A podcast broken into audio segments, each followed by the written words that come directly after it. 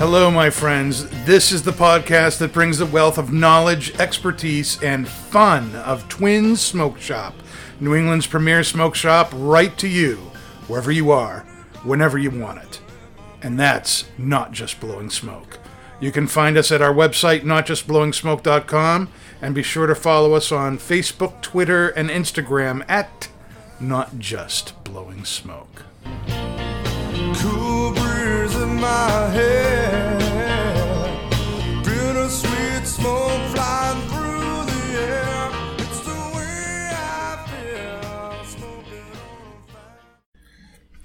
Hello, everybody. That was Jeff Pitchell's Fat Cigar you've been listening to, and that means it's time for Not Just Blowing Smoke. Be sure to subscribe to us on Podbean, Spotify, iTunes, Google, basically wherever you get your podcast from, so you make sure you don't ever miss a thing. I'm Pastor Padron, and I'm here with my regular cadre of co-hosts, Paul, Nick, Dave. We've got Bree from the 724 Lounge with us, and very special guest. Orlando Cabrera is with us on the show tonight, and we are wicked, wicked excited about that. How you, how you doing, Orlando? Good. Thank you, Dan. And uh, very, very excited to be here with you guys. Uh, well, we'll see if you still feel that way after the show's over. We'll see. we are going to be smoking a uh, cigar that I know Orlando likes a lot, and that is the Camacho Liberty 2012 Throwback. This was the annual Liberty cigar release that came out last year, 2019. It was the 17th in a series that uh, Camacho has been doing. Every year they do a Liberty cigar. Only 2,500 boxes were made. It is a uh, Honduran Puro, and it is a Figurado. It's an 11 by 18 size, and um, it's 6 by 48 at the top, 54 in the middle, and then 48 on the uh, lower end. And uh, so it's a almost like a little uh, bullet or submarine or Elmer Fudd kind of looking cigar. And we are smoking uh, uh, Laphroaig 10 year cask strength scotch with this. Brie, can you tell us a little bit about the scotch here? Do we drink it So with this? This scotch, just like a lot of the other um, distilleries, is from Islay, Scotland, um, Mm-hmm. the same as Lagavulin. Mm. Um, wow. Interested to note it's cask strength, so like a lot of peat comes through, and it's recommended that you add um, about twice as much water as whiskey Oh, because it's going to bring out some more of those flavors.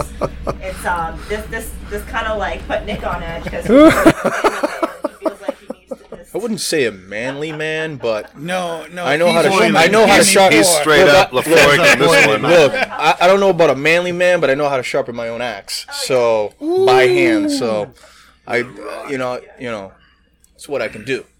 But I like stronger scotches. A manly man, I guess. You know, I'm in I'm in the lower rankings of of that. I cannot say that I can survive on my own. But uh, That's I what like I said, strong Dave. stuff. Dave though. is half man that Nick is. But I like stronger cut- stuff, and I drink Laphroaig Yeah, put all the more water in there. time Just when up I go glass. out. Uh, my daily is Booker's bourbon, which is 128, any anywhere from 128 to 132 proof.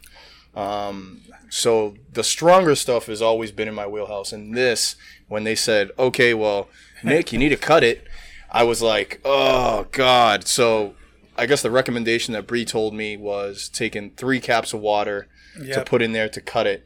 I only put one, and that was hurtful for me. And Did I, I you, wanted did you the notice full, a difference though? Is it opening it up some, a little bit. or do you feel like it just kind of was a waste of time? Well, like I no, I don't look. I don't think it's a waste of time, but for me, it's I don't want to water It's not it a waste down. of time, but for me, it really It is. may a little bit, but you know, I just I look. I want it to calm down a little bit, but I don't want to put so much water in there where it's gonna completely take away the smokiness, the the strength of it. Because for me, how I look at that, that's just kind of slowing me down and making me enjoy it a little bit more. So, you know, that's Well, that's we, just- we, we know you love peat in your scotch, I do. and and I don't mind a little bit, but I got to tell you, this was one funky, smoky beast yeah. of, of oh my a gosh, of a straight. of a of a peated scotch. I mean, it really took me over the edge. So I mean, I'm glad Bree made the suggestion of putting a couple of capfuls of water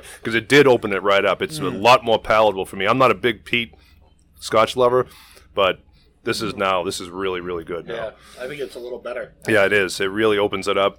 You know, you can taste you can taste the peat, but it's You're not still sweating, overpowering. it was literally coming out of my nostrils. Well, they, they do think it's supposed to kind of like bring out the feeling of the ocean. Mm-hmm. The feeling You feeling can get of a. the You can get. I think the only Yes, thing that you can yes. that I can get by cutting it is getting a little bit more salty in there from when I had it before because I sipped it when Brie gave it to me without me cutting it and there was no salt. Now with the water in there, you can get a little bit more of that salt with the peatiness, a little bit more of the oaky and everything. So it was, it was, it was good, Brie. It was good suggestion. what do you think, Orlando? I'm a big drinker, but um, I uh, growing up in Colombia, that's what everybody drinks is some some type of whiskey or scotch. Scotch. Okay, yeah. So I wasn't I was not a drinker those days. So, but I can tell you, I can I can taste a peat. I can taste a lot of stuff. Uh, it- it is just to put it in one word, a couple of words. It's super strong. Yeah. Unbelievable. Yeah, it really is. Before we get into some talk with Orlando about uh, who he is and what he's doing and and uh, why he spends so much time here at Twins with Sean, um, let's. What are our initial impressions on the cigar and the pairing? And we can just go around. We'll start with Nick and just kind of go around this way. Yeah. Um, with the cigar, with the scotch, Yes. Um, I'm getting there. Give me a chance. Um, some spice, some sweetness, earthy notes. are you talking about the Scotch or the cigar? The cigar. Okay. Some earthy notes, a little woody in there. Um, incredibly smooth. Got some nice spice on the retrohale. Um, really nothing else. It's not. And again, with a figurado shape, you're gonna have more intense flavor at the beginning, and then you can come back to me in the middle of the cigar and see how it goes to see if it changes. Maybe. Well, yeah. Well, for me, uh, I don't taste much of the spiciness or the pepper. Mm-hmm. Uh, and it's probably because of the scotch. Uh, but uh, for a Corojo, it's super, super mellow. I, uh, I taste a lot of uh, toffee in there. Uh, and this cigar, uh, I hope it's uh, it's keep getting with the balance of uh, of the caramel too. in there. What do you think, Paul? Uh, definitely pick up the uh, the cedar and earth, uh, a little bit of spice. The drink uh, has taken away the the cedar in the cigar and brought out a lot more of the spice and earth and, and, and woody characters of it. The retrohale initially was a, almost like a little bit of a sharp pepper. Now it's a nice rich spice. So it, it, I think it's a great compliment. I really do, and it's specifically since we watered it down a little bit. it really is because it was. I will say that it was a heck of a uh, cask strength. Oh yeah, that P was really, really strong. She strong. just take a shot, all of us. All of us got it. Let's go for it. I'm down for that. Down. We can Well- definitely do that. I've never added that much water to a scotch before. I've added drops before, you know, um, to open it up. And typically, what I would do is I'd put a little ice cube in there and just kind of slowly let it mellow like that. But um, it really was amazing to me how much it really opened up oh yeah. uh, the flavors uh, in the scotch by adding the water. I put three capfuls in, and um, it's believe me, I don't taste water. Yeah. this is not watered down stuff, uh, even though it's watered down. It's it's you can really taste, but it really did kind of bring out a lot of the the more subtle flavors that are in there, and uh, kind of in agreement with Paul. I think that. Uh, uh, the woody, earthy notes of the cigar are really enhanced by um, the scotch. The peatiness really brings that out. Um, there's also that the saltiness of the scotch and the sweetness of the Honduran tobacco gets this great salty sour, um, uh, salty sweet, excuse me, kind of flavor going on. So I knew that was coming. and uh, I, I'm really I'm really enjoying it. It's actually helping me to enjoy the cigar. I think a little bit more than Oh, on yeah. its own. Yep. Which is what you want a good pairing to do. A good pairing should, you know, enhance what you're doing so that the the combination of the two is better than each on its own. What do you think, Dave? Well, the the sea salt that I'm getting from the drink is sea uh, salt. Can you tell what sea it's from? No, Dan. I think it's the Baltic. The Baltic. Is it the Baltic? Well, the uh, Mediterranean? brings out a lot of, Mediterranean, like, uh, Dead Sea salt. Come on. in Atlantic Ocean. Somewhere out there. Somewhere. Some, sea salt. That's somewhere all by it is, sea the salt. Mariana Trench. It's dead sea salt, Daniel. You have Yeah. there we go. Dead, sea salt. The uh, um, getting some a little bit of Getting- getting cedar, some- some leather and earth, but um, I I feel like I'm also getting a little bit of cocoa. You feel like you're getting a little bit of Yeah, cocoa, I or you like are I'm- getting a little I bit feel of like cocoa. I feel like I'm getting a little bit of cocoa. I'm glad you're I'm so in touch with your feelings, Dave. Bree, do you have anything intelligent to add to our unintelligent? I talk love this about podcast. Here we go. I want to. I want to hear how love it. this reminds I you love of this your, podcast. How your, people call your each other out. grandfather's mm-hmm. cabin Love in the it. woods, and Well, you're gonna break into song and dance for us. A new word here. I think that this is a very juicy pairing.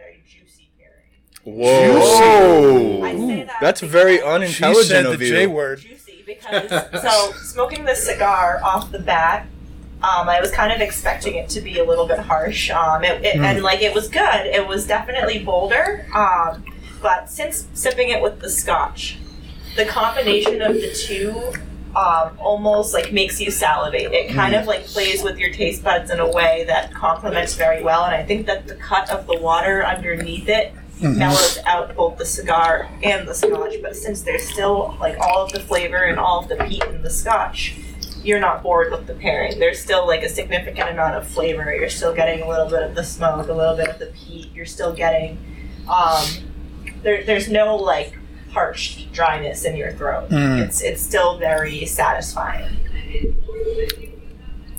I don't think I could add anything to that. That's freaking awesome. That's why we have Brie here. Totally awesome. Um, Orlando. Now I want to ask you something.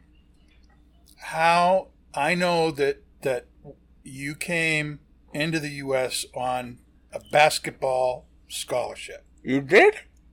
full ride basketball scholarship. How did you transition from basketball to baseball? Well, I, correction in there. I didn't came to United States with a basketball scholarship. I had the basketball scholarship the year before. Oh, The year before.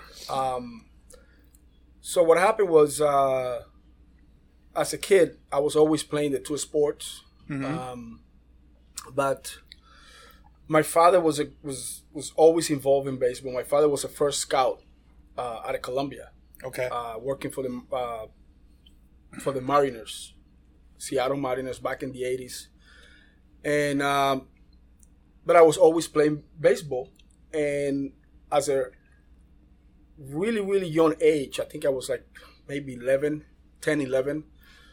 Uh, we won a, championship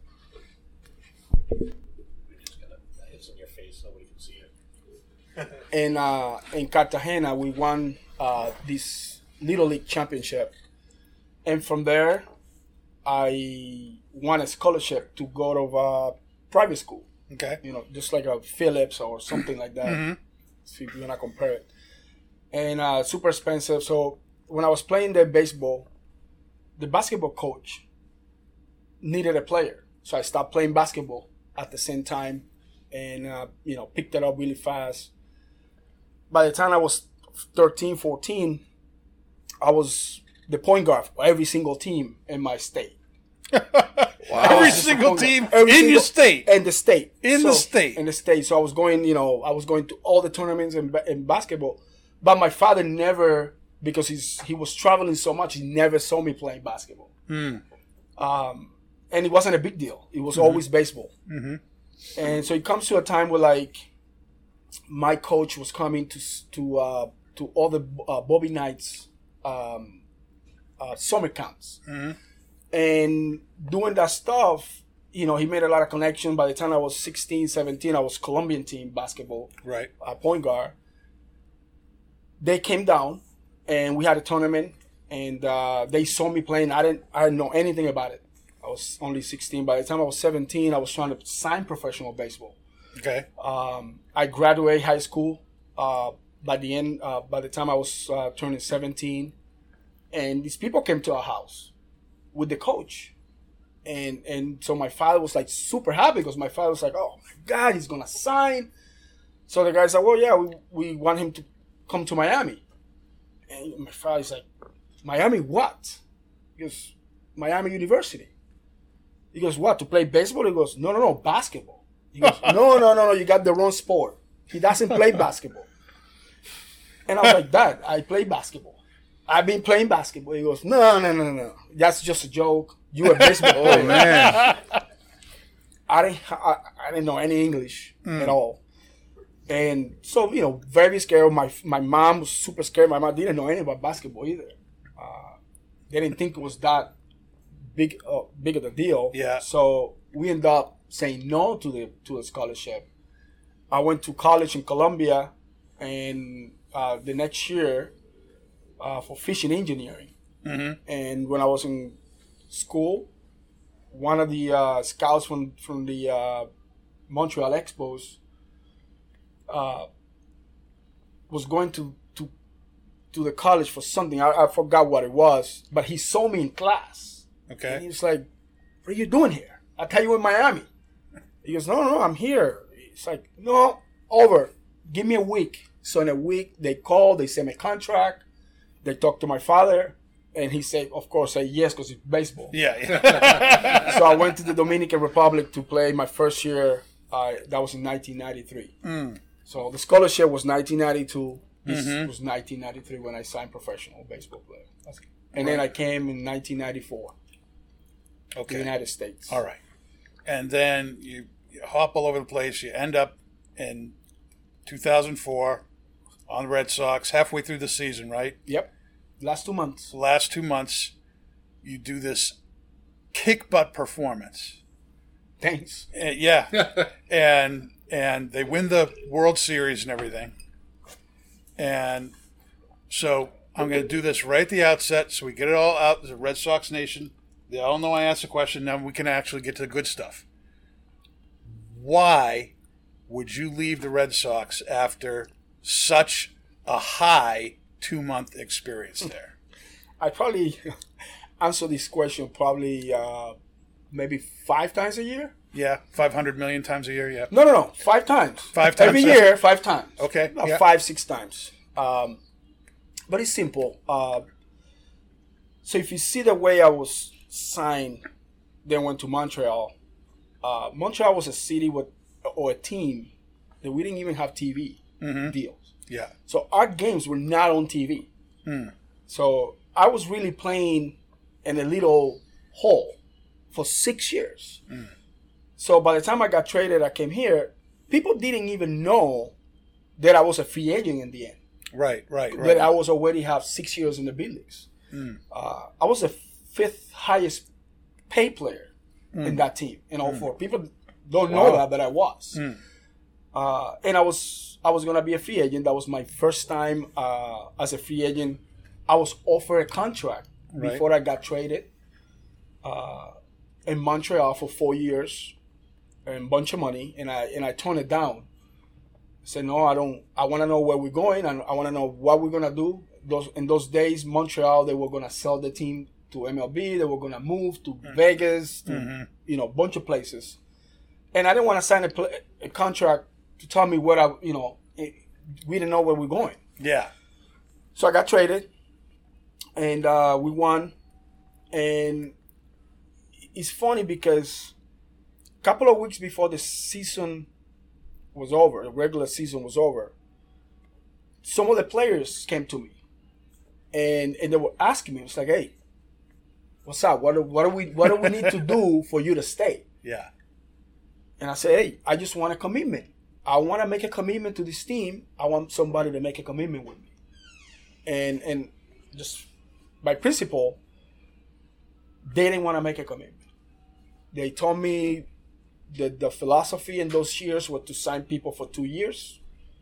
Uh, and if you see the lineup that year, almost everybody was signed up to, for two years. It was only a couple of players, Pedro, maybe uh, Manny, um, Ch- uh, Curt Schilling, had a different contracts, but everyone else was signed for two years. Even Big Papi was signed for two years.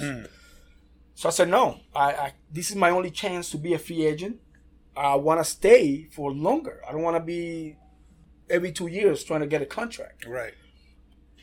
So we parted ways, and I I was a free agent, and I was, uh, you know, they were they was they would say they were looking for more offense out of that position, and uh, I think, you know, if I was the GM, I would have picked Renteria too. He was a better uh, uh, offensive player in that time. Uh, so that was the reason I didn't I didn't come back. All right. So now that everyone's happy, now y'all know. All right. And yeah, I was greed. I was greedy. Yeah, yeah. yeah. I want more money. on, take the money and run. Yep, yep. Like the song says. All right. Um, and, and you're how long were you uh, in the MLB? uh, fifteen years. Fifteen years. Wow. Now, in that career. time, who was the pitcher you feared facing the most? Well, I'm, I, I'm no, I'm not alone in this one. I think uh, ninety-five percent of the people that face this guy and don't like guys, you know, you guys were afraid too.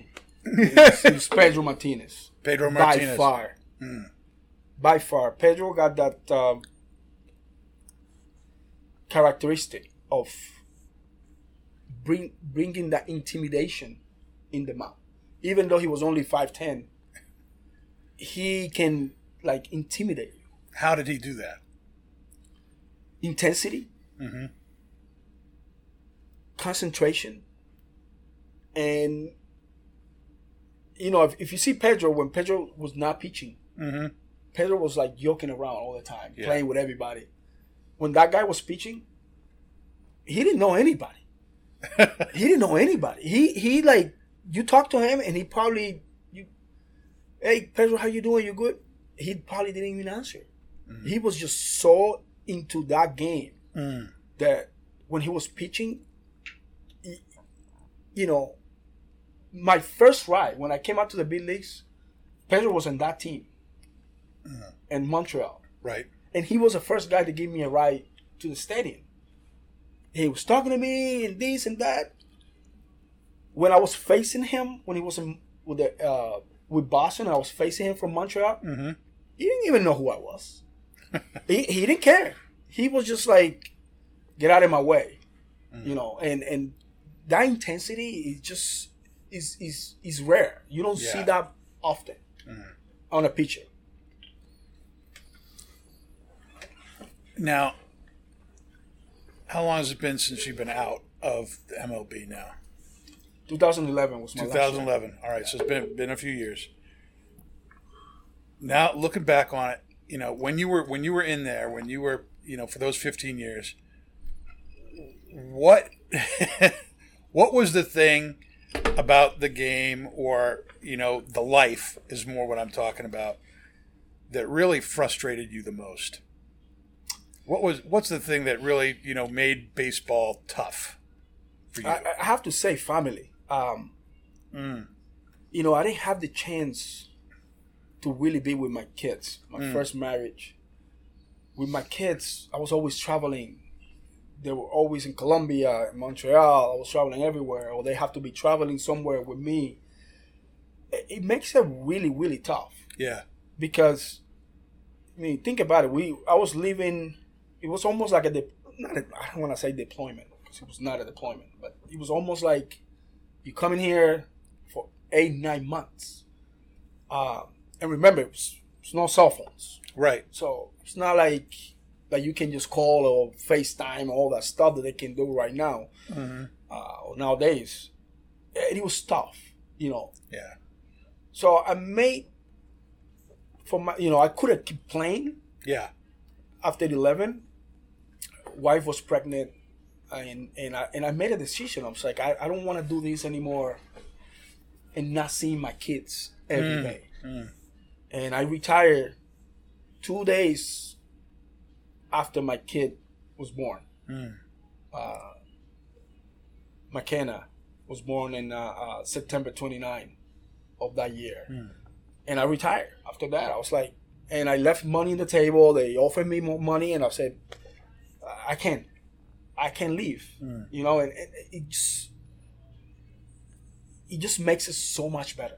Yeah. You know, uh, I know everything about my kids, every single thing, and I don't want to make the same mistake. I didn't want to make the same mistake I made with the with, with my uh, first marriage Yeah. and my kids. Mm-hmm. Uh, although they they awesome, they unbelievable. My two daughters, they both in school right now. They incredibly awesome. Some of you guys know Michele, Mm-hmm. And uh, so I'm you know really proud of them and and that's i think for me that's the toughest thing is just being away from your kids Yeah.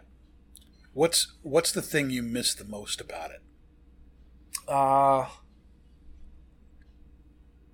what can i say that i miss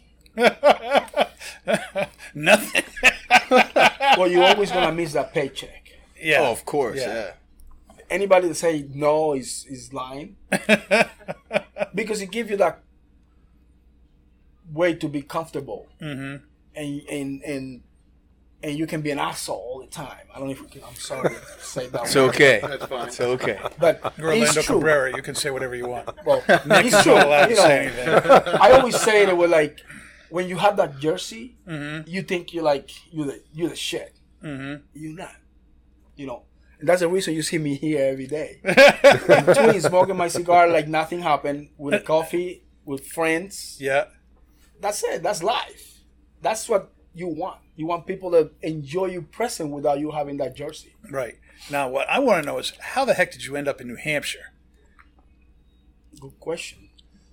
Out of all the places in the So United Out wife- States, all the places, I Well, would have yeah. thought somewhere warmer. You know, Cartagena, Colombia. You know, you know. Oh, I want to live in New Hampshire. We live in Colombia. Katie, Katie and I, we live in Colombia a couple of years, uh, and then uh, about 08, 09, uh, we figure we can move to a place between Boston, and I say Boston because she's from Drake, Okay. Yep. and uh, family was living in Drake at that time, and so it's like let's look for a middle ground, and Myrtle Beach, South Carolina, was like the middle Yeah. is the middle between Cartagena and Boston, Okay. Myrtle Beach. Yep. And uh, so we moved there. Myrtle to Beach a is small good. Town, yeah, Yeah. small town called Murrells Inlet. It's Yeah. like 15 minutes south of uh, Myrtle Beach. Enjoy our times over there.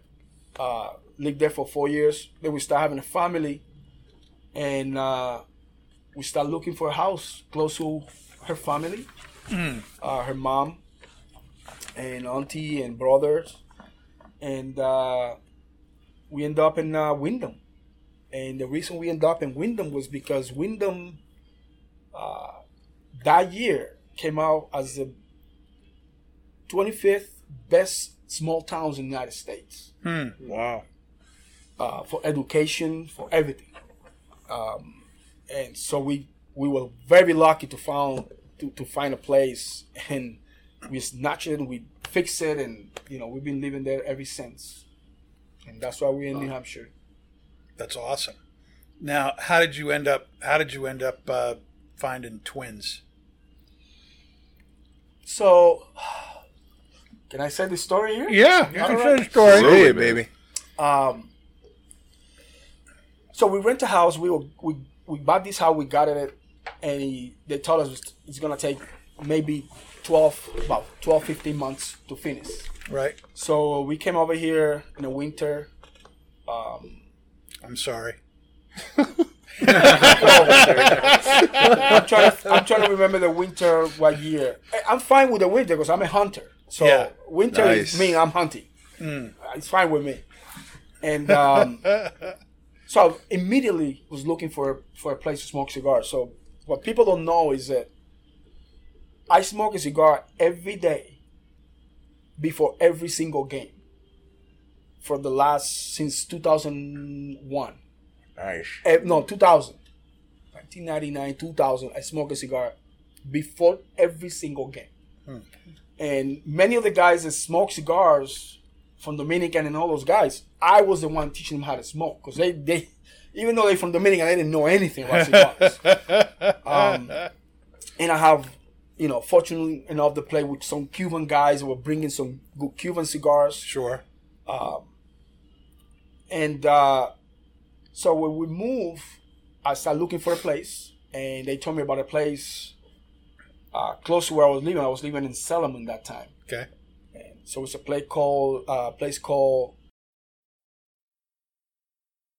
and went there. You know, got a couple of cigars, couple of boxes. I was you know kind of stacking up, and went there, went back there a couple of times and had super bad experience. Super bad experience. Uh, their um, customer service very you know really really sucked, and, and I was surprised because knowing what New England is, I know New England is a very demanding uh, uh, region. It People is. are very demanding about what they get, Yep. and I was very surprised about that way things went down in there, and and so I was looking. One of my neighbors told me, "Hey, I used to live in Londonderry. This is a place in Londonderry like this." Blah blah blah. I was like, "Just give me the address. This is where I'm going." And and I start coming down to um, the old uh, twins Yep. and uh, met Sean in there, and you know, I'm such a sweetheart guy, and we hit it off. Uh, then they introduced me to uh, Kurt Kendall, and uh, you know, the rest is history. Yeah. You know, I little by little I've been moving my way into this place every day I think you got without a. nobody, you know, seeing it. I think he's got a cot downstairs Right? in the basement too. Well, now he's on the paying podcast rent, now. yeah. that is awesome. You guys are incredible, man. It's it's just uh you know I always I always want to be in a place where people treat me the the right way. Yeah. Not because I'm a former baseball player Mm-hmm. or for because I play for the Red Sox. Just because I'm just people. Mm. And if they treat me the the right way, I know they're treating everybody the right way. Yeah. And and I seen it. I've been here. I never once once see anything that I can go, wow, they really did this wrong, the wrong way. Never. And I've been coming here for the last seven years. That's pretty good. That's pretty good. Um, let's take a little break and talk a little bit more about uh, the cigar we're smoking. We I'm about halfway through right now. Um, the cigar for me has really mellowed out as it's gotten uh, towards the the uh, fattest part of the cigar, fat cigar, you know, and um, uh, it's still very woody. Uh, there is some uh, creaminess to it that's really nice, and uh, the spice is still there, but it's been really kind of downplayed as it's as it's coming right into the middle. Does anyone else uh, want to share what they're thinking? Bree, you want to tell us uh, where you're at? I'm, Wow, you're taking your time. I mean, it's pretty consistent. Is it still juicy? It's less juicy. Ooh. Now it's. Not that, not that that's a bad thing. I'm getting more earth out of it now. It's um, it's kind of like um, that cedar like smoky flavor that I was getting has been masked by like a smooth kind of like rich soil, like not, not in a bad way, soil, but good. Um, and then with the scotch, it's still kind of like adding the warmth that you need to really round out the flavor. Mm-hmm. And yeah, it's just it's ashing really well, very consistent flavor. Dave, what about you? Yep. Don't uh, say I think salt. it's tone. It, I'm getting a lot of salt. And I told you not to say salt. What's up with you and salt, you, man? down Oh my Salt god. Mr. Salt. since the hump. Jeez. Since the hump, Himalaya Since the hump. Since the hump. it's toned think it down might be since just- I hit the hump. Yeah.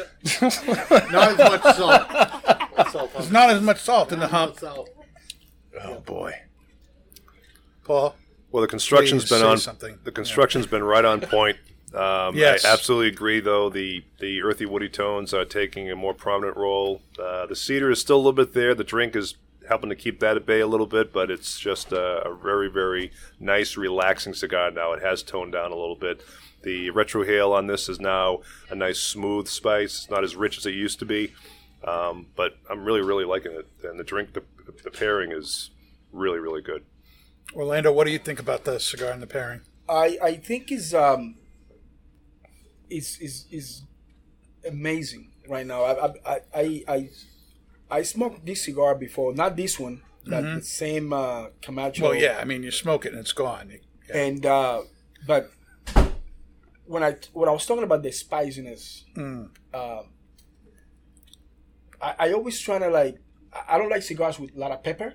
Right. you can feel pepper. These these these have a lot of spice but no pepper. Yes, which is totally agree. unbelievable. Totally agree. And I like it a lot. He's, he's mellowed down. He's, he's going really well. It is very nice. uh, like Paul said, the construction's really on point. Nice burn line. It kind of mellowed out for me now that I got to the thicker part of the cigar. Still getting uh, with the pairing a little bit more salt, uh, woody notes, earthy tones. Um, not getting the spice in the retrohale. Really kind of smooth, silky smooth, creamy Um, maybe a little bit of leather in there that's coming through, but that's pretty much it. It's it's it's a very good cigar. It's I like it. I have to say, I, I would not have thought that this incredibly peat bomb of a scotch Yeah. Would go with this cigar. But again, the, the saltiness in the drink and the sweetness in the salt in the drink, Yes. the peatiness in the in, in the drink complements the sweetness in the cigar so nicely. It really it really is a very good combination. Yeah. I- I'm really I'm, it, you know I'm you know when I drink scotch, I'm not really drawn to super peaty stuff like Nick. Yes. I, I like actually you know tasting different things and having my you know tongue assaulted with a you know 50 caliber weapon. But you know, I, I like that. You know, that's my thing. Some people do. Some people like that. Some people, you know, but the A adding the water and then B adding the cigar has made the scotch more enjoyable to me. It's made the cigar more enjoyable to me. I'm just really impressed with the pairing. I, I totally agree. I think the pairing is right Very, very on point. Yeah. Really, really good. I thought the uh, when I first took a sip of the Laphroaig before we added the water, I literally was fearful it was going to overpower the cigar because it just had that just oomph of peat. Mm-hmm. And but by adding those few capfuls of water, just made it all come together. It really, really did. I, I, you know what I think too is like, is a mineral. Is that Mm, there's the a mineral this aspect, cigar, yeah. Right? Yep. Yep. Is that what I I think they pair so so good with each other? Yeah, I agree. They The- both have it. the peatiness has that mineral aspect to Yeah. it. There's definitely that with the earthiness in the cigar, that mineral kind of taste. Yeah. Very, very true. All right, we're going to take a little bit of break here while we get our drinks ready for the second half of the show. We're going to be, uh, well, wait a minute. I guess before I do that, I, we should actually do our final thoughts on the cigar. I thought we just did. Did we just do that? yeah. Yeah. Well, there you go. What do you know? That's great not cigar. blowing smoke. Yeah, it's not just Come in and buy it. We'll be Thank right you. back. Come again.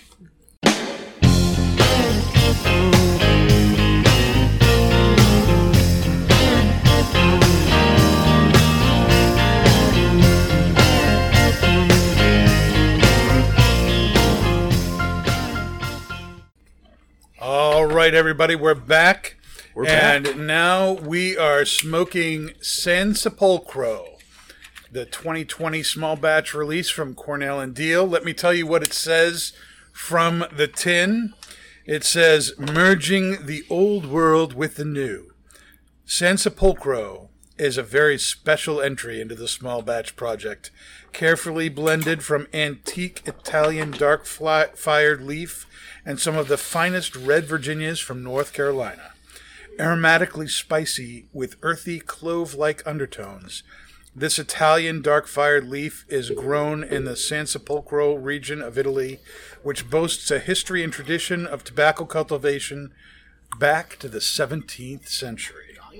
Combined with mellow citrus and bread like notes of the reds, it makes for a wonderful melange of flavors and aromas, at once both familiar and exotic. Mm.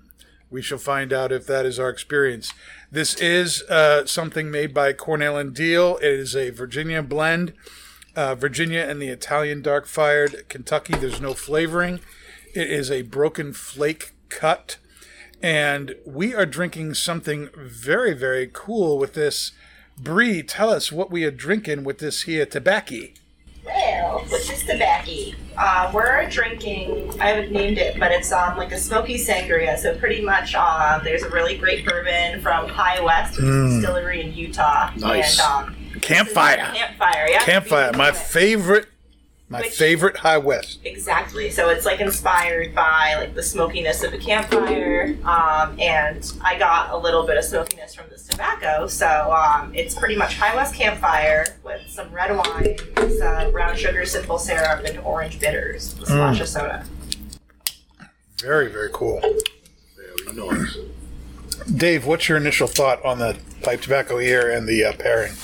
I think the pairing so far is pretty well yeah, why? Because the uh, it is bringing out a lot of the Virginia notes of Which would be like the, the dried fruit and like the bread.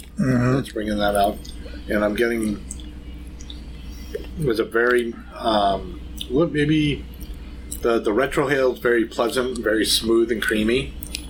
But mm, that's all I got right now, Pastor. Nick. What about you?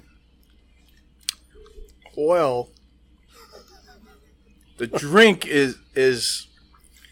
I'm not a sangria guy. I'm not. I'm not. I'm pretty sure you guys have guessed that. Yeah. If not- it isn't 147 proof, I don't really drink it. If it was like Everything else just tastes like milk. if it was like Puerto Rican moonshine, I'd be like all over it. No, but the the drink, I'm getting some of the wine and a little bit of the scotch. Definitely getting that citrus orange on the finish, uh, which is going really good with the tobacco. You got that sweet, uh, fruity, deep fruitiness in there. Getting the bread, getting the wood, a little earthy, really smooth, no spice on the retrohale, very creamy. It's going pretty well. The only thing I don't like about the pairing is that the wine tends to kind of coat my palate a little bit. Um, and it, I, Like I feel peat doesn't coat your palate. that what Like peat doesn't. coat it doesn't. No, it's absolutely not. So for me, it's it's it's just it's a weird combination that I'm getting on my palate. It the drink is good, but for me personally, I probably wouldn't go back to this with this tobacco. I'd probably go with maybe another single malt, um, maybe uh, uh, 724 Jack, um, maybe even a tequila. Paul, I'm very interested to hear what you have to say. I think the pairing is exquisite. Exquisite. And I'm going to tell you. Exquisite. And I'm going to tell you why. Tell us why. Tell us why. I do agree with you, Nick, that the, the, the wine and the drink is kind of coating your palate, but it's bringing out a lot more of the deep Virginia flavors from the tobacco. That deep, fruity flavors. It- It's actually probably the, the, the most fruit that I've tasted from this type of blend from anything else we've ever smoked.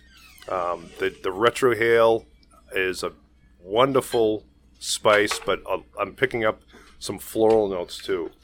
So I think on its own, we were picking up some of the nice uh, deep Virginias with the with the woodiness, but the drink is just bringing out even more of the Virginias. So I'm really, really enjoying this very, very much. Now, Good, Orlando, good pairing, Bree. Good pairing. Orlando, I know, I know you're new to the whole pipe smoking thing. But I can say something about yeah, this. I want, I want to know what we you wanna know. What is it about Italy you were saying mm-hmm. about the tobacco? Some of the tobacco in this is Kentucky leaf that's grown in Italy in the Sansepolcro, Sansepolcro region of Italy. Yeah, so that's what I was going because even though I came, I'm not a pipe smoker. Mm-hmm. Uh, probably this is my second time with different tobacco. You will be. Well, I'm enjoying it so far Yeah. because I can I can taste the terroir Mm. of Italy mm. this, Nice. and I can tell you if you put a glass of Amarone Ooh. or a Barolo with this, and I and I know that's why the Italians are doing Yeah, it. yeah. Mm-hmm. it pairs perfectly mm. because the Amarone had that sweetness Yeah. that you can have in here. There is just a little bit because it's not a. Um, you said it's not a. Uh, it's not a tobacco that they put uh, uh, sweetness on it. Right, right. There's no sweet, Flavor. uh, there's no flavorings added to Exactly. this. and you can tell, you know, you can taste a lot of earth. You can Mm-hmm. taste the terroir. Like I, I have a lot of Amarones and a lot of Barolos in my house, and Mm. I'm tasting that right now. That's interesting that you can that you can pick that out. Uh, being familiar right with now. that, because there's there's a lot of similarities between wines and tobaccos. The the whole The uh, rock. Yeah, yeah. The whole point of you know the importance of the earth, the ground, and all that comes into the the flavor of the grapes. You know, and, and it's the same thing with the tobacco. And um, I really enjoy the you know the the dark fired you know means that uh, uh, the tobacco from Italy has been fire cured. It's been dried out slowly under uh, low burning fires of, of uh, aromatic woods. And the tobacco takes on that kind of smoky flavor. And you can really pick that up. And there is, uh, I'm not as, I, I can say that I wouldn't smoke this and go, mm, Italy. But it is different from any other kind of uh, dark fired uh, tobacco that I've had outside of this. And the, the, the one unique thing about it is that it is uh, from that uh, San Sepolcro region of Italy. Uh, so it's it's very interesting to me that you can really pick that out. Yeah, I mean, he's it's uh, when you taste these wines, for, you know, in different vintages, uh, and and I'm not particularly a guy that like to drink Amarone all the time because Amarone can kick your ass the next day. Uh, but I have a lot of Barolos. Uh, I have a lot of Super Tuscans in my house, and and the times that I drink Amarone, I can tell you about it, and I, and I can f- taste it here. I can see the similarities. That's awesome. tobacco. That's awesome. Especially with you being so new to pipe smoking, Yeah. to be able to pick that up. Bree, I'm really interested to know what, what your take is on this. So it's interesting. Um, so I Interesting. Bree's doing a pipe too. What? Yeah, She's, she's all in, We don't man. mess She's around all here. in. All right, all right, all right. My respect, my respect. Um, the pipe tobacco alone, I'm really enjoying just because it's. Um, I'm a sucker for anything that's like smoky. Um, I love the idea too that it comes from Italy. I just think it's very like refined. Um, so I'm, I'm getting almost like um, like a kind like it's not spicy smoky. It's a kind of smoky that's very subtle and um, does have a little bit of that sweetness underneath it. And um, yeah, as far as the pairing, um, it's interesting. I guess it depends, like what you would be looking for. Like I could see it um, kind of being a good pairing for someone who is maybe newer to pipe tobacco smoking, who kind of needs something to um, to go and like mellow out the flavors of the pipe tobacco. But I would almost be curious next time to add even less wine or possibly a different blend of wine that would kind of let the bourbon come through a little bit more because I do feel like it does kind of mask the bourbon, even though we did like lower the proportion of the wine to bourbon. yeah, yeah. I still, I, I still would not be if you had not told me that it was campfire in here. I never would have. I never would have guessed that. It's definitely got more zip than just wine. I know that something has been added there, but um, you know that said, the wine really does bring out the fruitiness of the Virginias, the sweetness of the Virginias, and um, it, you know that enhancement really, I think, works for me. Now that you've been able to hear the rest of us, Dave, do you have anything more you want to add, or do you just want to copy what all of us have said about? natural dried fruitness you get from wine is just a beautiful thing to have with the Virginia Hmm. because it's like that. Those dried fruitness is really Those well. dried fruit nuts. It's really well. they, they marry very well together. Um, Those dried fruit nuts. dry fruitness. Very, very cool. Okay, so to give us a little chance to smoke some more and drink some more, I'm going to ask some more uh, questions of Orlando here. And the first one Does your wife smoke cigars? Ooh. Uh, she have. She have. has. She has. She yeah, has. She has. She, before. she would if you held a gun to her head. Um, no, no, no, no. Um, she actually, if she's in the mood, she likes the uh, the acids. Mm-hmm. Yep. Uh, That is so true. So many, so many gals I know. yeah, but because of when I acid was my favorite cigar back in the day. The Kuba Kuba was my favorite cigar. The Kuba Kuba, that was So one of my first of flavored the- cigars. Yep. If you see like any playoffs when I was celebrating Mm-hmm. and you see the champagne going and I have a cigar, in my, that was a Kuba Kuba that I was smoking. Wow. For some reason, uh, even though I already smoked some of the good Opus X in those days, Mm-hmm. It was hard for me to get them. so you'd smoke a Kuba? I smoked the Kuba Kuba, and because, like I told you, I was smoking cigars before the game. Yep. that was the only cigar that I can smoke that people didn't. Hey, who's smoking? Because the Kuba Kuba is so sweet. Yeah. The people like didn't know I smoking was a smoking a cigar. Yeah. Exactly. Yep. But it's still a cigar. And um, Mm-hmm.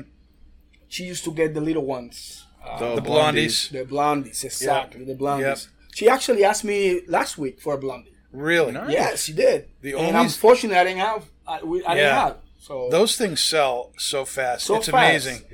If you see somebody, if I see somebody coming into the shop and they're getting off their Harley, they're all leathered up, and they have prison tats and everything on them. You think, oh my gosh, this guy's going to come in and want some He's strong probably- probably- kick butt cigar. They're like, do you have any, do you have any blondies? You have any Kuba Kubas? I need an acid plush now. Oh my God. It's like, oh my gosh, what? This doesn't fit. It's like Doesn't fit, look but like it, hey man, you gotta me, sell but them the cigars anyways. to hold and make you all nice and sweet and cushy. I mean, Hey, what is it? they like what, What they is like. that? They like what they The like, bigger and and, that's, so, that's tougher what a person looks, It's so the more likely they are to ask for a blondie bellicosa. Hey, that's, that's just okay. that's just how it goes. How I, it I don't know why it is. I don't know why it is, but you know, Hell's Angels show up, and what do they want? They want plush. Hey, we have it, so they get it. Yep, yep. You got to keep them happy. Well, I don't want them unhappy. No, The only the, the only cigar, the only cigar, but but to the point, the, the only cigar my wife will has willingly smoked is a Java Wafe, yeah. which is made by Drew Estate. They make acid, but Yep. the Drew Estate makes the Javas for Rocky Patel, and, and they distribute them. And the way the Java Wafe is a as a coffee and chocolate, basically a mocha kind of tasting cigar. And she smoked those, but anything else? Now, are you allowed to smoke in the house? I have my smoke room. You have your smoke room, so you Yes. put your foot down. You're a real man. No, That's no, good. No, no, no. hey, Careful now, she might be watching. she's the boss. She's the boss. I, I'm, oh, really? I'm- oh yeah. She's the boss. Yes, she's the boss. You heard that. I'm This an is on employee. record now. I'm an This is employee. so you can- you're an employee. I'm an employee. Yeah, I'm an she employee. got a contract. and I I love it. I Is get, it a I two-year get paid a contract lot. that she signed? I get paid a lot. Uh, no, I mean it's uh, she's an amazing, amazing, amazing person. She's Hmm. she's super, probably the smartest person I know. Um, and and because her keen advice, I'm not a poor man Mm-hmm. these days. So uh, she's she's super. She's I mean I got lucky, and I, I really I, I really did. I mean it's it's amazing uh, Mm. how incredible she is, and uh, she she's in control of everything. and and I just you know follow orders and you know once in a while I do my things in here and there. That's it, man. and she want me to have my my smoking room That's and, good. and I did, and I, I put it together, and and you know every time we have some gatherings in the house, we, we go back in the corner of the house Mm-hmm. and, and we smoke. That's good. That's good. I was able to get that too, although I have to admit, it was I probably because you know it, it, it pays for the house is why I was able to do. but I, I have my smoking room in the house, and uh, this time of year though, I'm on the I'm on the porch, and that's where I love to be. I love to That's be outside. Yeah. Exactly. Oh yeah. Love to be outside on the porch. Got a great screened-in porch. You, Oh. yeah, you have a nice. I have a nice screened-in porch. He does, yeah. Old, crappy but comfy Yes. leather furniture true. out there, so you don't care about it. Well, you have you a know, beautiful so- garden too. so- Yeah, so you're looking out over the garden, and that's great. Yeah, but you live right on the river too. You live right on the Merrimack River, which is It's a uh, very a pretty historic place where you live, and it's you drive. I drive by there all the time doing Mm-hmm. edible arrangement deliveries from Haverhill, and I drive by there like six, seven times a day, and it's a really beautiful historic area. Going over the bridge, they just redid the bridge. Yep. Going just to that area there. Uh, where Danny lives, it's really historical. A lot of the houses there that are on the river, It's were- ancient. yeah, yeah, it's There's a very difference historical. between historical and ancient. Your, yeah. your, your house is made out of shipwood, isn't it? yeah, it was. Is it the- really? The people who who built the house back in 1780 were they were shipbuilders and and uh, house builders. Nice. and uh, there's a number they repurposed a lot of the extras from ships to build the house Wow. and you can see you can see that you know masts that were used as cross beams and stuff like that Any house. pieces from the Santa Maria? uh, i don't know but uh, it, you know it's you know that wood you know is, Mayflower. is Yeah, 250, right. 250 260 years old it's it's been that house has been there forever You even got secret rooms, don't you? There is a secret room in the house. Yeah, there's a. It was uh, originally put in to to hide when there were Indian raids going on, Wow. and then it became part of the Underground Railroad. They would hide uh, slaves up there on getting getting them out of the you know uh, running away from the South and everything, and it was. Uh, um, now it's my wife's office. Nice. but yeah, it's it's very cool. It's one of the one of the selling points of the house, the secret room. But uh, very very cool. Um, now, how did you how did you get into cigars? Uh, that's an interesting question. Um, Was just So everybody in in bas- baseball smoking cigars? No, I or were they a- all spitting tobacco? I mean, how, you know, was- exactly. so I was a basketball player. Yeah. Like we talked. so it was the basketball people who were smoking cigars. I'll tell you, I am a, I'm a, I'm a Michael Jordan. He, he literally made my career. How so? How did he make your career? Well, now I so my ask that. brother, my brother signed professional, three years before me. So Okay. he signed in 1990. professional baseball, Professional baseball. He's, we play in the B leagues too. right? Because your dad wouldn't have allowed him to play basketball. no. And, but he was a basketball player too. He was Yeah, all so state. same like you. Yeah, okay. and he was coming to the United States, and all he talks about was, "You gotta see this guy. You gotta see." I mean, in, I'm in Colombia. We don't see the games, hmm. basketball, NBA, hmm. and he's like, "You gotta see this guy, man, Michael Jordan, Michael Jordan," and I'm like. Show me, you know, like I want to see, him, you know, and um, then they go to the finals in 1990, and the first thing I saw from him after the winning, he put a cigar in his mouth. And I was just, from that moment on, I was intrigued. I was like, smoking cigar? He's an athlete. He can be smoking, Yeah. right? And then he started bringing me, he started, uh, those uh, videos of mm-hmm. Michael Jordan started coming out. Yeah. Come Fly With Me.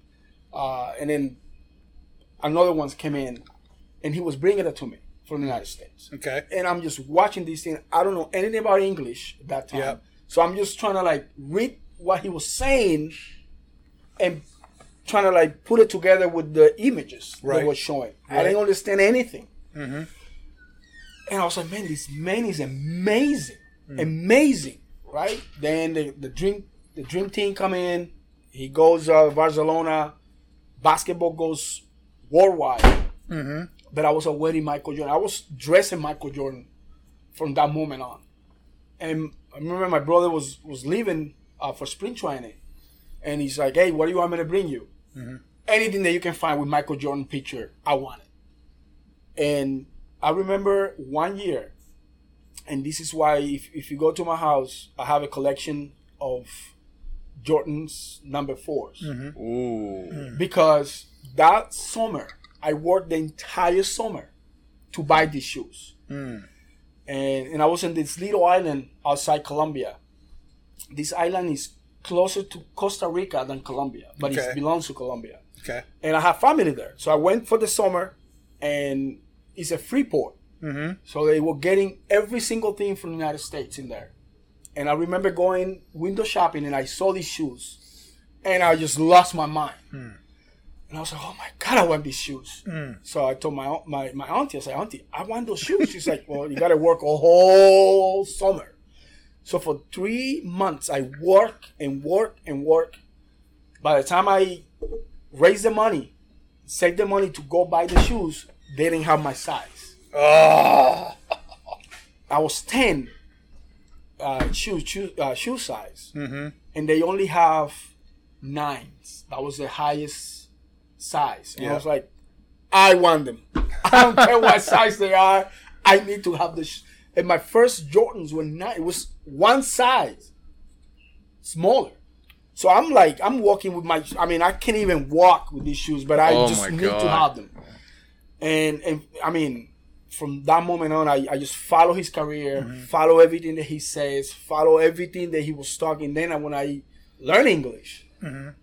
it just opened up because now I can go back to the videos, and I'm just Mm. Watching this VHS Yeah. and just watching it and watching it and watching it, and I I implement all that stuff that he was saying into my game. So a lot of things the people don't don't know about me is that it, it wasn't any anything spectacular in mm-hmm. what I did in the field. Mm-hmm. The things that I did was off the field. Mm. I was bringing too many. If you ask me how many teams, I played for nine teams. Every teams that won my service, mm-hmm. they won that part of my service, which was analyze all this data without a computer. Because in those days, there was no Right. data. They, they didn't believe in that, but they believe in the person that can analyze all this data and make something of it.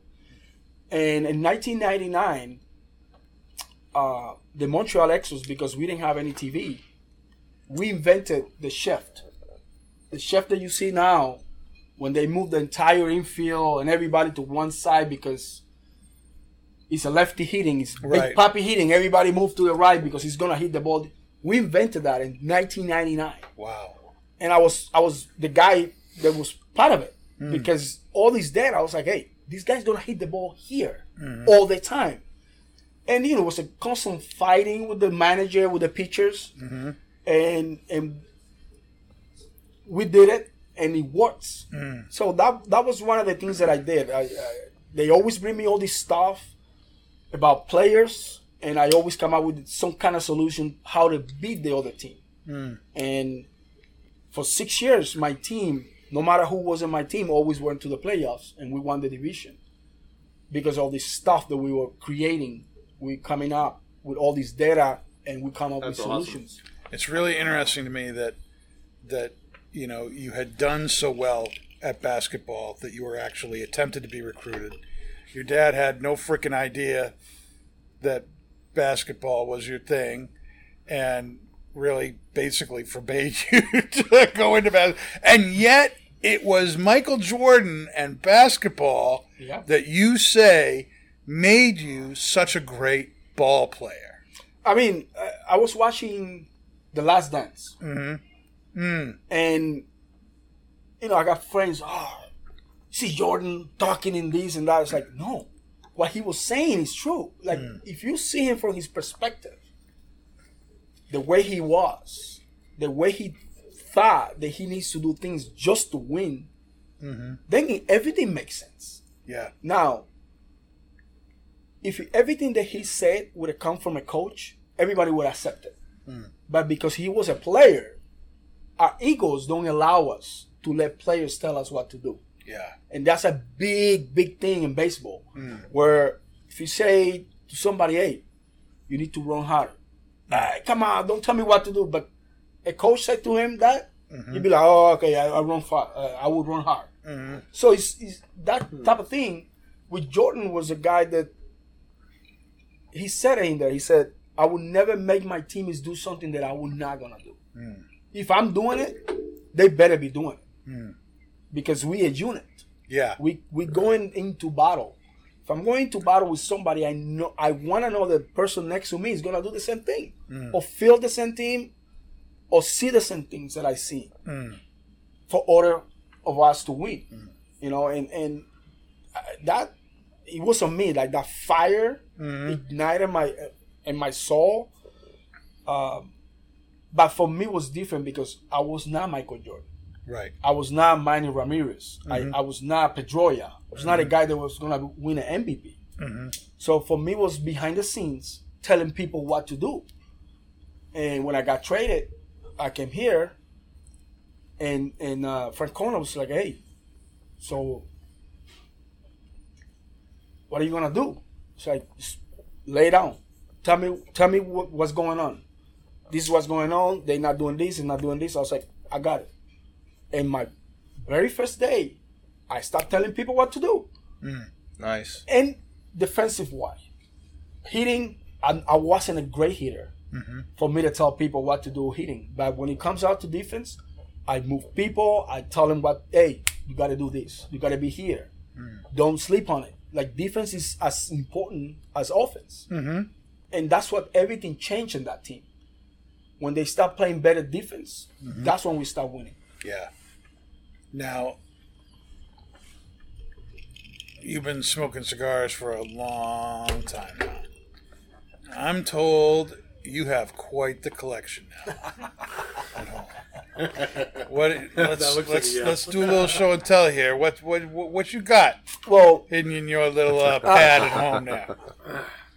I I so my wife, Katie, she got me uh, one of my birthday present was uh, I was um bought me one of those monthly uh thing when you get cigars every month. Yeah, yeah, Cigar of the month, whatever.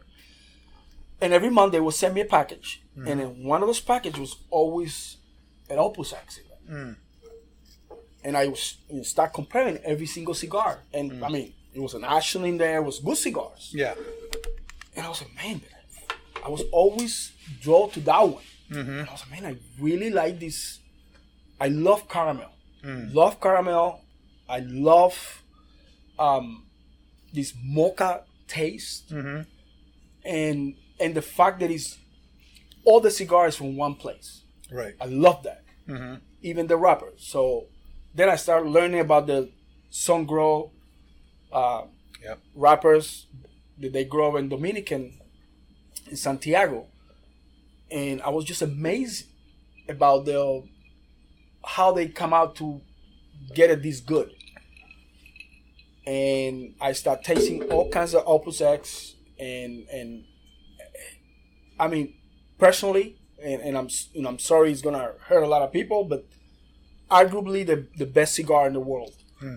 for me personally. Hmm. Uh, it, it's it just half that cigar is so consistent hmm. with the flavors. I mean, it's hard for you to give me a cigar, uh, Opus X, without the um, the um, The band? the band and me not knowing it's a it's a it's a Opus X that I'm smoking. I, I just love it, and, and in my collection, I got every, every Opus X you can imagine. I have it. I, I like to age them and bourbon, and um, Aged them in bourbon. in bourbon. what does that mean? Um, Well, exactly I have what a it means. tub of bourbon at home, and I throw all my opus in there. what, is, what does that mean? I don't throw it in there per se, but um, like they what Kurt these does ref- with his bo- they dog sell walkers. these put 'em in- refrigerators. Yeah. that um so when a when a when a cigar maker Mm-hmm. said to you, "Oh, I aged these cigars five years in cellar in my humidor Mm-hmm. for five years,"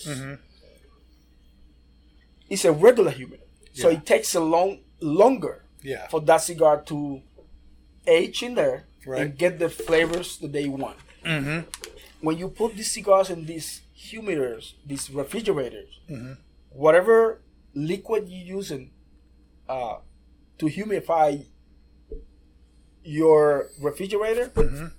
Would excel this time in like a month. You will get the same results. And I was surprised about this because I didn't know until I started doing it and I was like, oh my God. And I and I know I brought some cigars to Paul and, and, and Nick.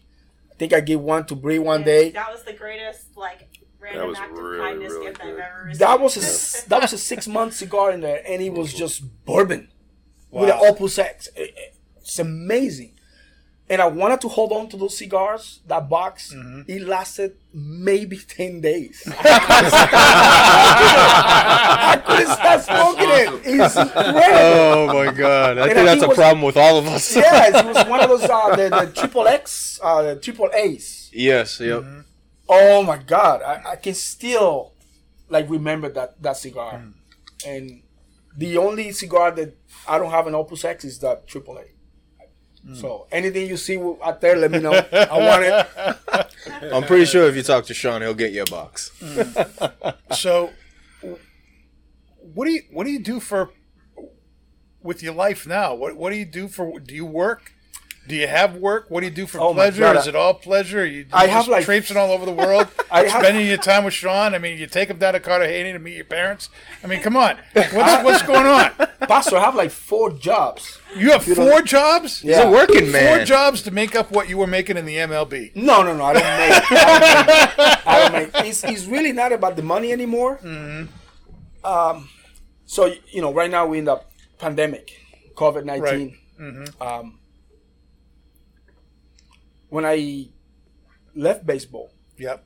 it was a pandemic mm. on players come out of, of the game and they were broke mm. two three years nothing. Mm. Wow. and and people were bringing me these these things these these tales and i'm like what? He made 80 million dollars. Yeah. well he's selling the watches he's selling i'm like how Mm-hmm. i mean for a regular person mm-hmm. you talk about 80 million dollars you know how long it take you to spend 80 million dollars mm-hmm. it will take you 20 years I, I could these spend that all were in one day. spending this yeah, money you could on chickens. and nothing And bourbon, right chickens and bourbon. Yeah. so Chicken and bourbon. Bourbon chicken. Bourbon chicken. and anything. But good. no, you were surprised. You'd be surprised on the stupidity these people spend Yeah. this money. Yep. Yep. And and then we like, okay, I got to do something mm-hmm. because some people were doing something, but they were never former baseball players. Right. So the people that I work and the people that handle my money hire me mm-hmm. as a consultant uh, to help these guys. Mm. Nice. and because I, I some of those guys were friend of mine, Yeah. and they were calling me, "Hey, can I can I borrow ten grand? Can I borrow twenty grand?" I'm like, "You you make more money than me." Yeah. Two years ago, what was going on? Whoa, you know, I gotta pay this house, I gotta pay the other house, I gotta pay, pay my mistress, I gotta, you know, mm-hmm. all bunch of stuff, and I was really mad about it. You know, I talked to my wife, I was like, "Hey, I gotta do something about this."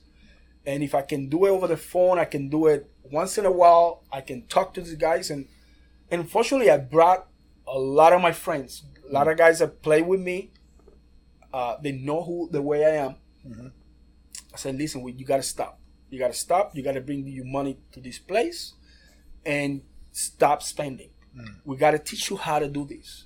There's a lot of ways to do it, and it's a right way to do it. We're gonna show you the right way. So I work for a company that um, manage uh, almost a billion dollars in players' money. Uh, mostly Latinos, and mostly a lot of people in the entertainment entertainment uh, business. They absolutely unbelievable. Uh, they an open book. You can ask all the questions you need. You they teach you, which is one of the best things that that no one else. When you go to a bank, you go to any bank, um, or any other corporation, you just a number. Mm-hmm. You're not a person. You're a number. How much money he has? Okay, try to get as much money you can so we can have that money, and we can just build this guy to death. Right. Every trade, everything that we do, we're gonna send that commission and we're gonna get it. For us, it's not that way. For us, is listen, ask questions. Why you paying this much money? Ask us. Mm. You need to learn why you paying this fee mm-hmm. every year. I pay that fee every year, Mm-hmm. and I work for the company and I pay that fee mm-hmm. because I believe in the system. Mm. So all these guys, and, and we, I'm telling you, we got guys that made hundred million dollars, mm. and we seen the way they're going down and down, and we're like, hey, take the rest of the money. Why? Take the rest of the money. We don't, we don't, we know that you're gonna be broke. We don't want to be associated with you. Mm. So it's that type of company. Mm-hmm. It's a type of company where people n- need to ask us to be with us. Mm-hmm. And when I said I got a job, that's why it's easy. I don't need to go and go after people. Mm-hmm. I just made a pitch. When you're ready, you come in, and then you convince us that we need to get you. Mm. And and that's it. So that's what I think We're helping a lot of guys. Uh, we're the only company that are basically not certified in paper, but by word, by the player association, to handle these people money, these players, and um, that's one of the jobs that I do. The other the other part is uh, my foundation in Colombia um, runs a baseball academy that um, take the best talent in Colombia and get these kids ready to sign professional baseball and we act as a international agent agency to fight for these contracts so That's awesome. yeah That's awesome. Um, you got to have some good cigar stories. uh I, I i mean I, I tell you i've been fortunate i've been fortunate i, I i'm not a guy if you see me i don't I, I don't have facebook i don't have instagram i don't have any of that stuff so so you don't see a lot of stuff that i do Right. I, I don't like to um, take these pictures and post it and all that stuff because I want to have that moment for myself. And and when I said that, is because I want to be there and enjoy and remember it. I don't need a picture to tell me I did that, right? But I, I, I've been fortunate enough to sit down with, with amazing, amazing people that um, you know, that have taught me so much about cigars. Um, and um, I have a story. You know, I, I was brought by my company one day to to meet this client. I didn't even know the client, and uh, he's like, "Hey, just fly down to Miami. We're gonna meet this guy, and, and we want you to be there." Hmm. I, I tell you the truth. I'm not a quant. I don't know much about the stock market and all that stuff. I don't I don't talk about that stuff. Hmm. Uh, first of all, first of all because you, you I I can. Hmm. Secondly because I don't know shit about it. I know a little bit, but it's not my forte. And so I was like, why you bring me here? I don't want. What about if they ask me some stuff and I I don't? It's like no, don't worry. So I, I got there, and it was this guy talking and, and they were pitching to him. And then about half an hour later, this guy walks in. I was like, "Oh shit, that's Rocky right there. That's that's that's Rocky Like Stallone." Stallone? oh, oh, okay. I'm like, I'm like shaking. I was like, "Oh my god," you know, like is this guy we pitching to? And he's coming with a cigar, Yeah. and he he's start offering cigars to people. And um, remember it was uh, some Cohiba that he he has in there, and uh, I reach and say, "Yeah, smoke." Y- Yeah. and Yo, we're the only two people smoking. Ah, yeah, Cohiba. And so these people are talking, and uh, we smoking, and he's like, oh, "Those who smoke cigarettes." So we start talking, whatever, and like from that moment on, we never talk about numbers. It mm. was just me asking questions. He's, he's answering. He asked me questions about cigars, and he just got up. He's like, "Write a check," Wow. and he mm. just left, and didn't know anything. I left. Came here. Boss called me. He's like, "Hey, he wrote a check, man." It's like, Wow. You You, got to sit down and smoke with Stallone. but the thing is like it's that type of thing it's like we we happen to have something in common we we both belong in some point to a cigar room in la uh, called havana room uh, it's amazing place and they're all like all movie stars and all that and, and i saw him one day there but very very uh, um, briefly he was leaving and um, I was like, man, Sylvester Stallone, you know. But when you're in LA, you see these people all, all the time, everywhere. Yeah. They yeah, walking yeah. around, especially cigars like that, cigar rooms like that. And and we talked about that. Oh yeah, you know, I was a member, blah blah. blah. I was playing there, and you know, he, he was interested in that stuff, and and that's it. That cigar made everything. Yeah. He knew that, that those people that were talking was not from one person from that team was somebody that really enjoyed something that he likes. Right. And it's like his lies with a cig- he smoked fucking ten cigars a day. Yeah. You know.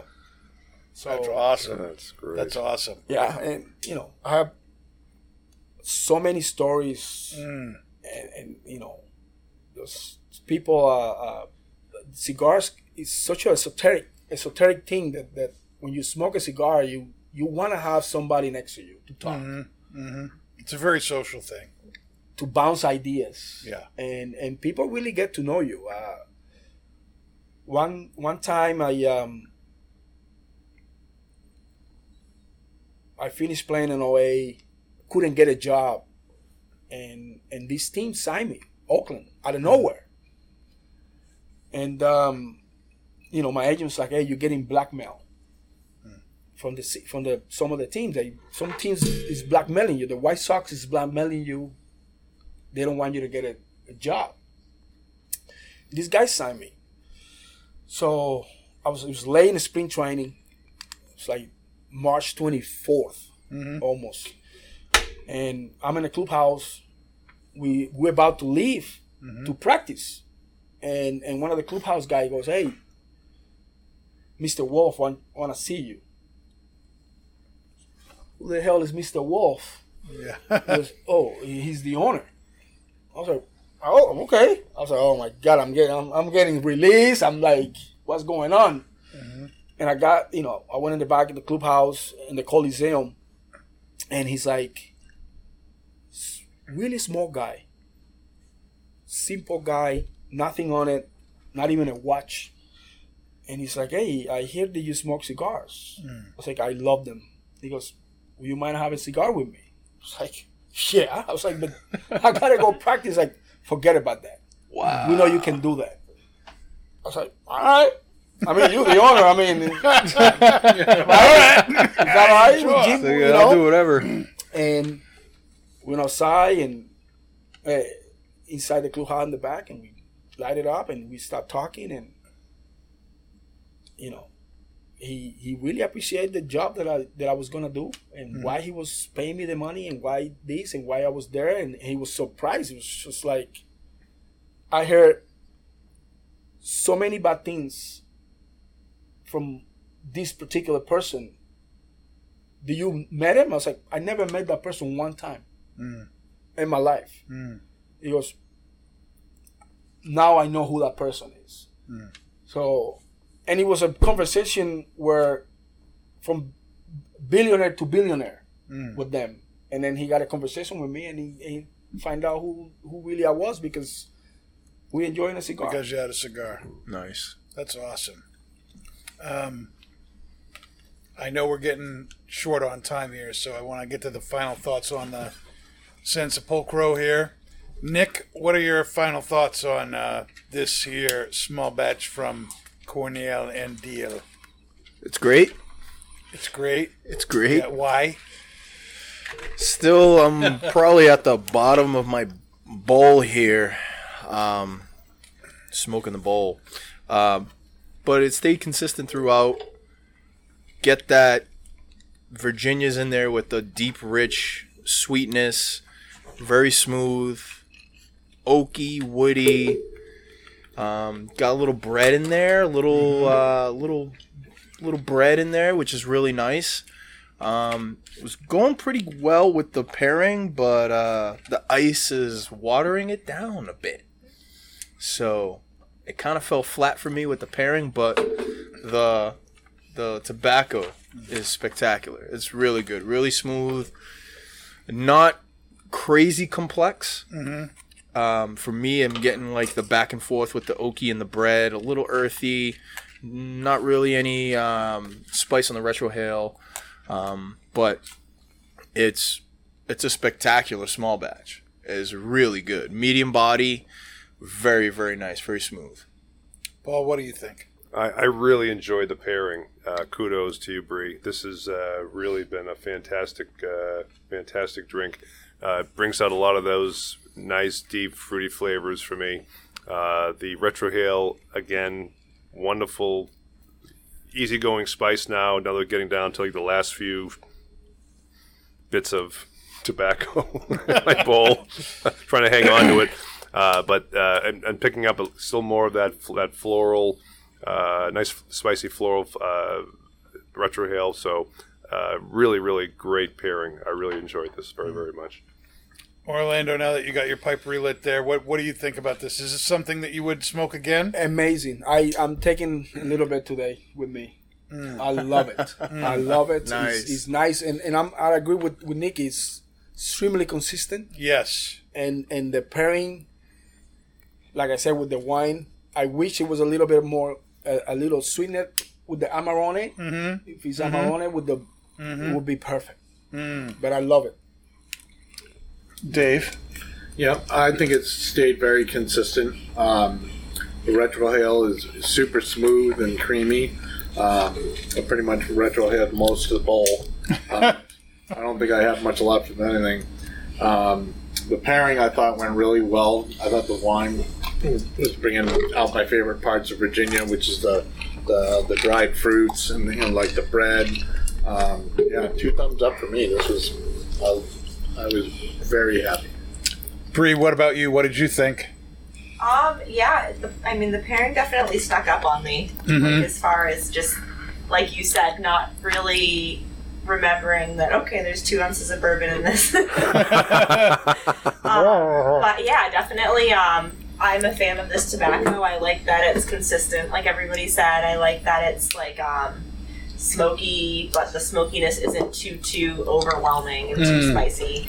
Um, I, I think as the drink went on, um, I did kind of like that it was more. I think it was more of a like refreshing pairing than Yes. like a together pairing. Yeah, If that yeah. makes any sense. It, It was does. kind of like It does the, the drink was like a, a like a glass of water in a sense. Um, yeah. yeah, I did kind of get as the ice melted, it definitely mellowed down a bit, but I did get a lot of like fruit notes as the pairing went on. Yeah. So if you're like into, I'd say like more fruity flavors, a little bit of like the depth from bread, um, then I would recommend it. But um, it, it's it's very very different from our first pairing, which was more flavor oriented and Yes. flavor forward for sure.